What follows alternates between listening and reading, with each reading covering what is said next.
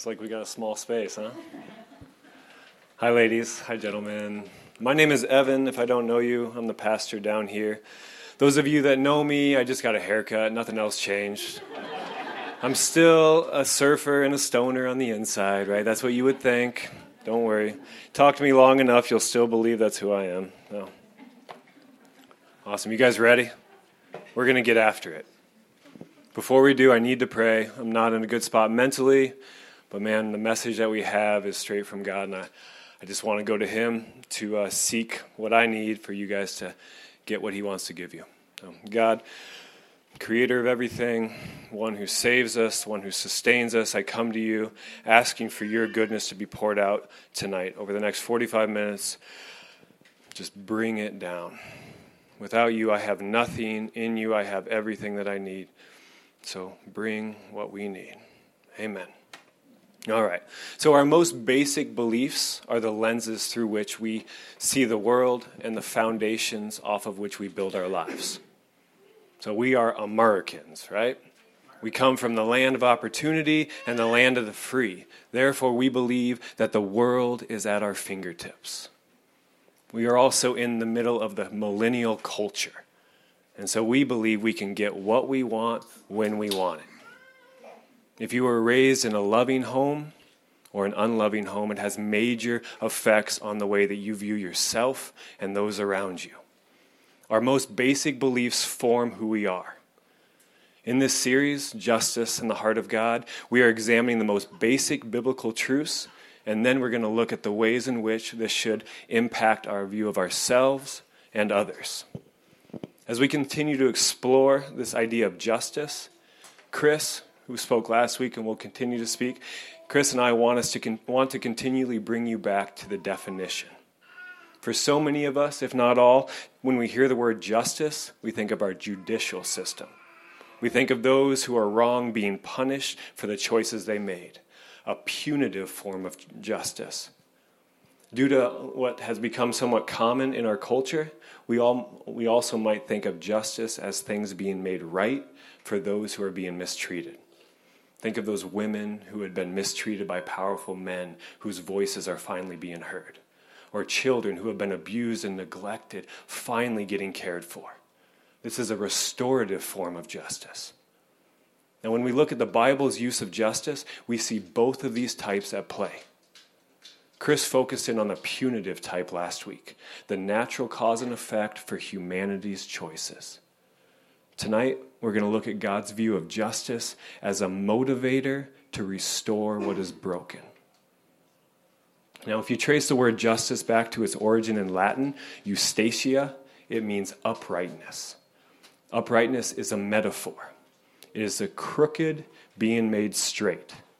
When something that is out of line is brought back to its intended upright position. This means that justice is when things are being brought back to their original design. It is a redirecting, a change of course for a person or a group of people, moving them from wrong to right. Justice is not just punishing the wrong, it is also about establishing and reestablishing the good. Now, civil rights are a beautiful example of this. As I'm sure you all know, African Americans who are in the United States over the past 400 years have not been seen as equal to, right, to white people.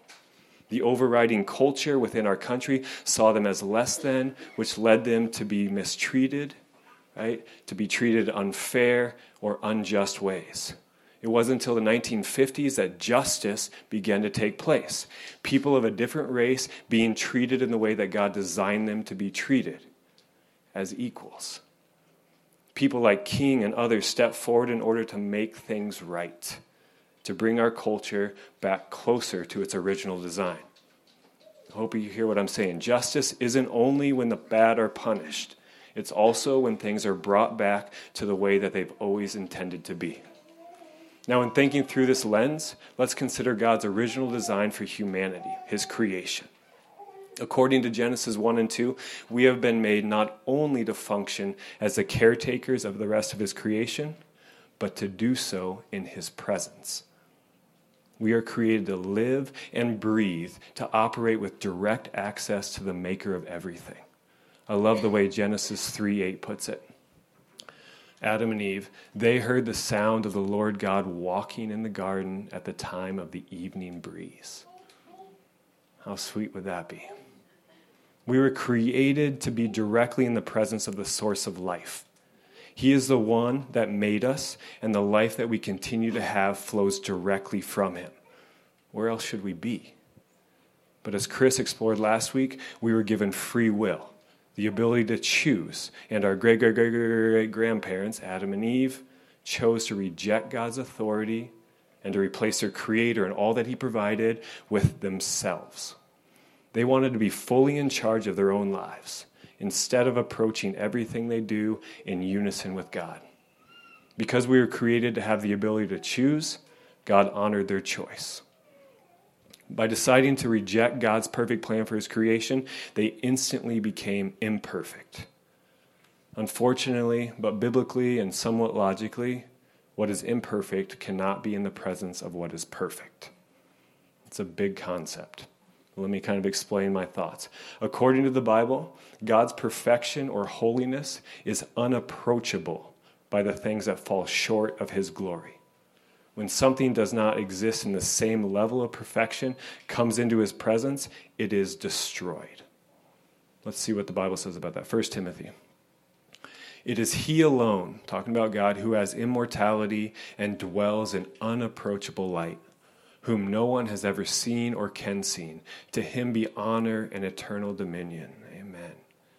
And then this is Moses on Mount Sinai, God talking to him. But God said, You cannot see my face, so no one, for no one shall see me and live. Now, I can't clearly explain why this would happen, but here's a thought that my wife gave me. She's full of so much wisdom. You know that feeling of awe and wonder that you've experienced at different times when you've been in nature, like a sunset, sunrise, or from your kids or spouse, or a movie or a song? that feeling where you are overwhelmed with how good something is and the way that it makes you feel. Now imagine what we would feel if we saw what was perfect, without fault. To see a God whose glory is a billion times better than the best sunset. A God who would produce a feeling that would trump our most intense feelings of love a billion times over. Think about the intensity of emotion that that would bring to our imperfect, physical bodies, to our heart, to our brain, to our adrenal glands. Also, consider the weight of despair that a person would feel, knowing that they have rejected something that is better than anything else. Think about what that level of despair would do to our fragile bodies. They may literally stop working and die. So, when Adam and Eve chose to be imperfect, then they should have been immediately overwhelmed by God's glory but they weren't. Instead, they were removed from the Garden of Eden, from the place in which they would continue to come face to face with their Creator. Now, this alone should cause a person to stop and wonder why wouldn't God justly punish his rebellious creation? To which you may have the answer He did punish them. He sent them away from the perfection of the garden into a world where they would experience pain and hardship with the most basic things like childbearing or the tilling of the earth. God abandons his creation and walks away. I get that logic. I do. But as the creator of everything, God is the source of life. That means without him, what would not exist? Life. But it did, which means that God continued to be a part of his now broken creation. He continued to provide it with good things. I'm just going to keep bringing you back to the Bible. Let's look at what James says.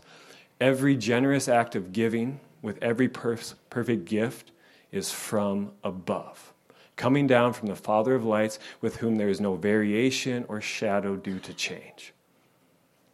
Jesus puts it this way in the Sermon on the Mount. But I say to you, love your enemies and pray for those who persecute you, so that you may be children of your Father in heaven. For he makes his sun rise on the evil and the good, and sends his rain on the righteous and on the unrighteous. Are you guys seeing what we're, we're reading here? I love the way David puts it. I say to the Lord, You are my Lord. I have no good apart from you. God continues to bring what only He can life to a creation that openly rejected His authority. For the rest of our time, I want to walk through two different things. Why would He do this? Why would a perfect God that's in control of everything stick with a creation that openly rejected Him? And how, through the lens of justice, could He do this? How could a just God not overtly punish a, an incorrect and unrighteous choice. Now, I believe the simplest way to answer the question of why an all powerful creator would continue to sustain the existence of a rebellious and self centered creation is because of his heart, the character traits that define him. It's beautiful. God Himself gives this to Moses and to us from Mount Sinai. The Lord passed before him and proclaimed, The Lord, the Lord, Yahweh, Yahweh, a God merciful and gracious, slow to anger, and abounding in steadfast love and faithfulness. To Moses, God defines himself in the same way that you could tell me the heart of your spouse your kids, your best friend, God lets Moses and us know his deeper, even essential characteristics that motivate him to do what he does. Let's read it again. The Lord passed before him and proclaimed, The Lord, the Lord, a God merciful and gracious, slow to anger, and abounding in steadfast love and faithfulness. You can just leave that up there, Carrie. It was God's mercy and grace that led him to respond to Adam and Eve in the way that he did. Instead of giving them the full consequences of their choice, he let them experience both their desire to be their own gods and his desire to continue to provide them with, with what they need. He allowed them to know both good and evil and still continue to experience what only he provides life. You're going to hear me say that over and over. I want that hammered into your head. What only He can provide life.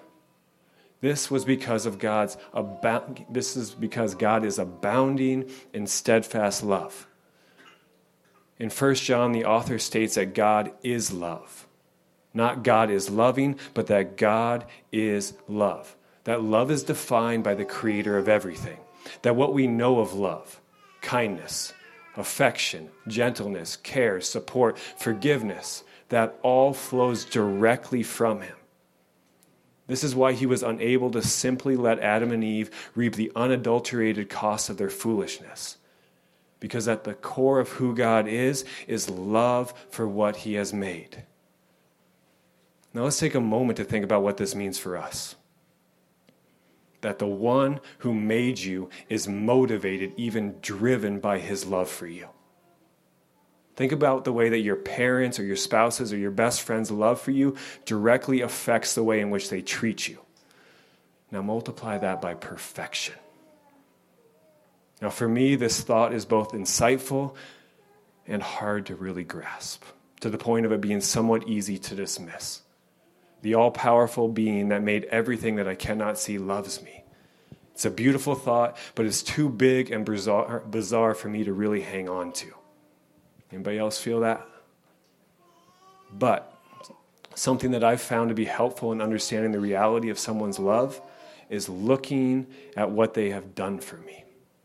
Now, according to Genesis 34, one way in which God proves his love for us is through faithfulness.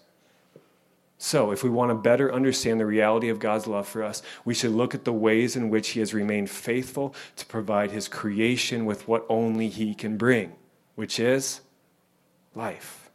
So let's start big picture. What happened this morning at 6:53? Anybody up? Sunrise. Why did it happen? Was it because you decided that we should have another day? On average, you take 23,040 breaths every day. Why do you do this?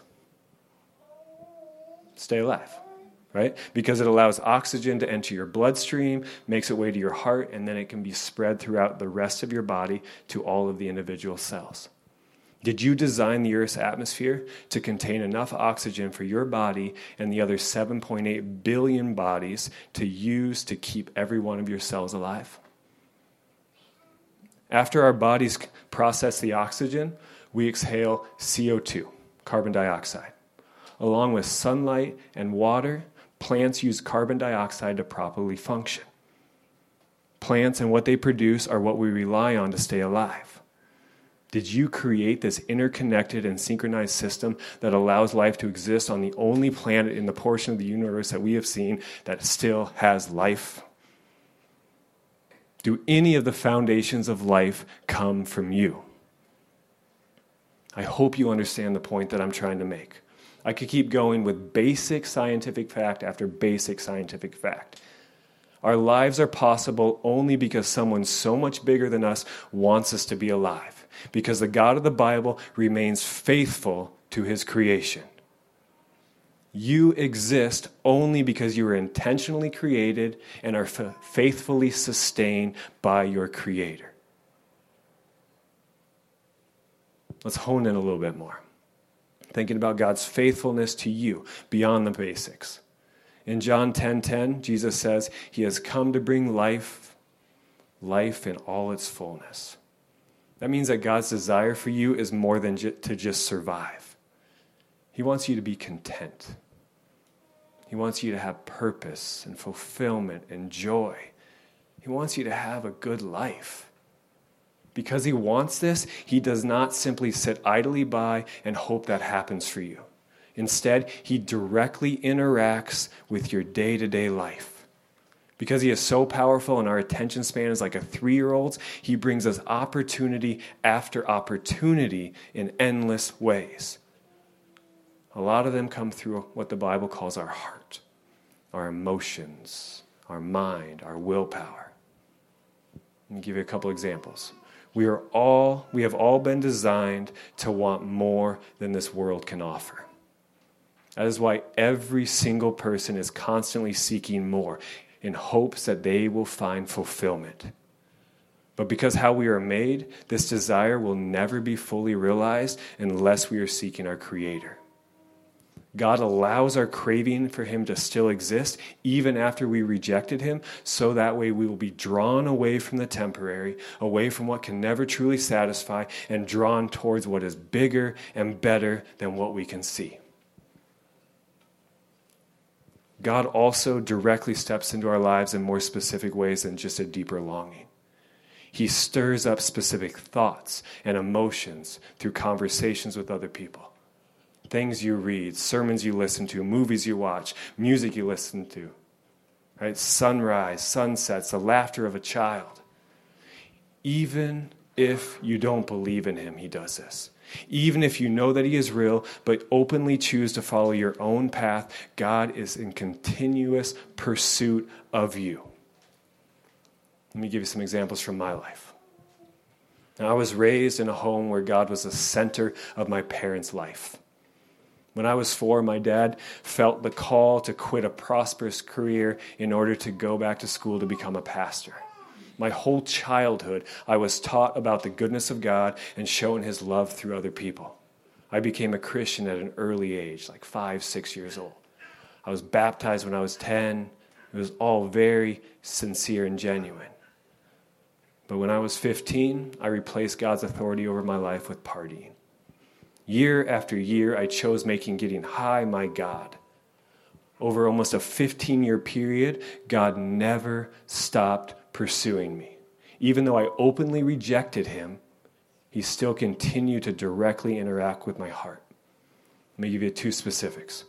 So, whenever I got busted for smoking weed or drinking, which happened a few different times when I was in high school, God prompted my dad and gave him the ability to stay calm. In the midst of all my craziness, I never saw my dad get visibly angry. I was still punished, but never felt like I had disappointed him. Years later, I recognized that much of my understanding of God's relentless love comes from my dad's example. Here's another one. During my freshman year of college, I had to come back to Rapid multiple times to go to court due to rolling a friend's parents' suburban, getting a DUI. During one of these visits, I went to my old youth pastor's house. He gave me a book, Ragamuffin Gospel. On the long bus ride home, I remember something deep within me stirring as I read about how I could never sin my way out of God's love. These are just two out of countless ways that God kept pursuing me, regardless of how much I chose to run from Him, how far I went into my own selfishness. You know, unfortunately, our experiences with God and His goodness are very easily dismissed. We just categorize them as normal. But the reality is, if God wasn't continually interacting with us, we would be fully consumed by our selfishness, by our desire to use our own limited and faulty logic and wisdom to create the life that we confidently believe is right. Get this analogy. In the way, same way that the earth would not be inhabitable if it didn't hold to the natural laws by which it was established, humanity would have long ago destroyed itself if God was not subtly interacting with our hearts.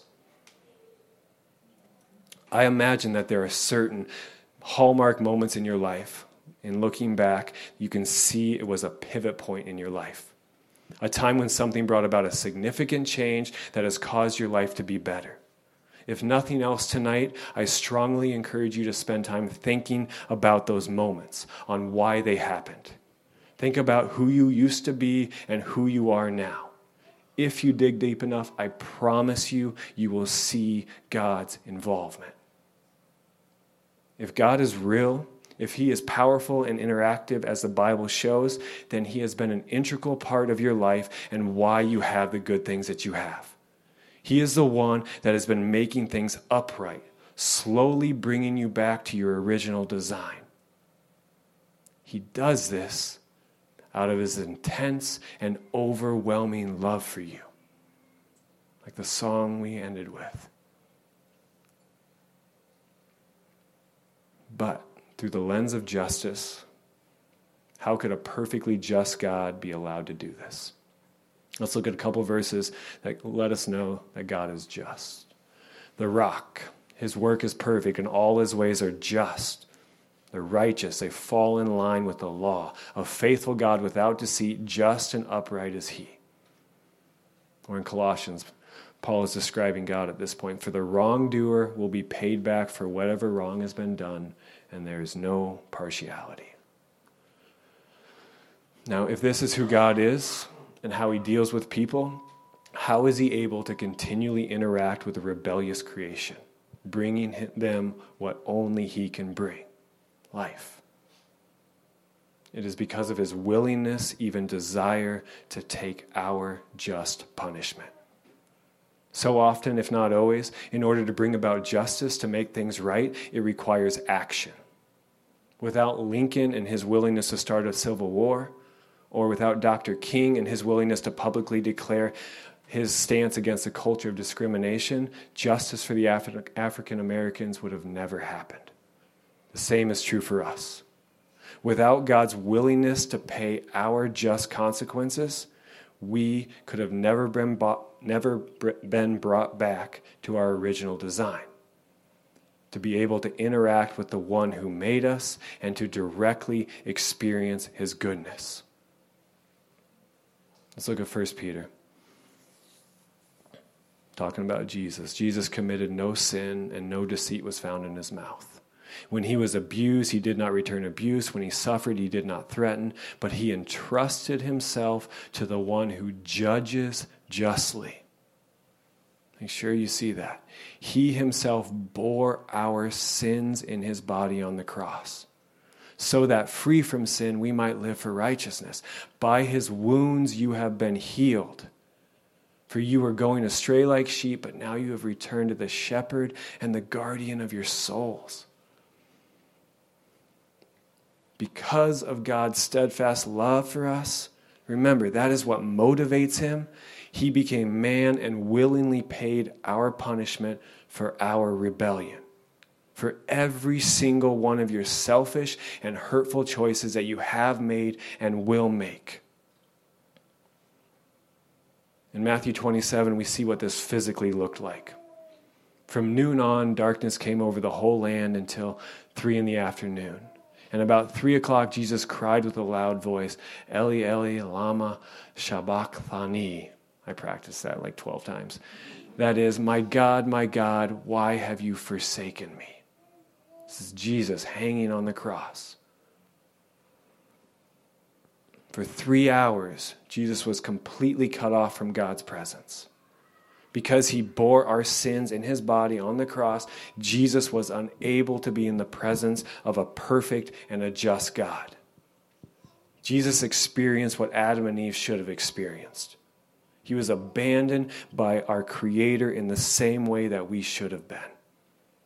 And he did this because he is a God merciful and gracious, slow to anger, and abounding in steadfast love and faithfulness because of what Jesus had to do, because of what Jesus chose to do, we have been able to experience our Creator and His goodness. If we go to verse 51 in Matthew, we can just see a beautiful illustration. At that moment, the curtain of the temple was torn in two from top to bottom. Now, the curtain in the temple was there to separate the Holy of Holies, in which the, which contain God and all of his glory. Right, and is separated from the rest of the temple where the priest and people offering sacrifices were hanging out. When Jesus paid our just punishment, the curtain was torn in two from top to bottom. It is such an obvious symbol of what had occurred.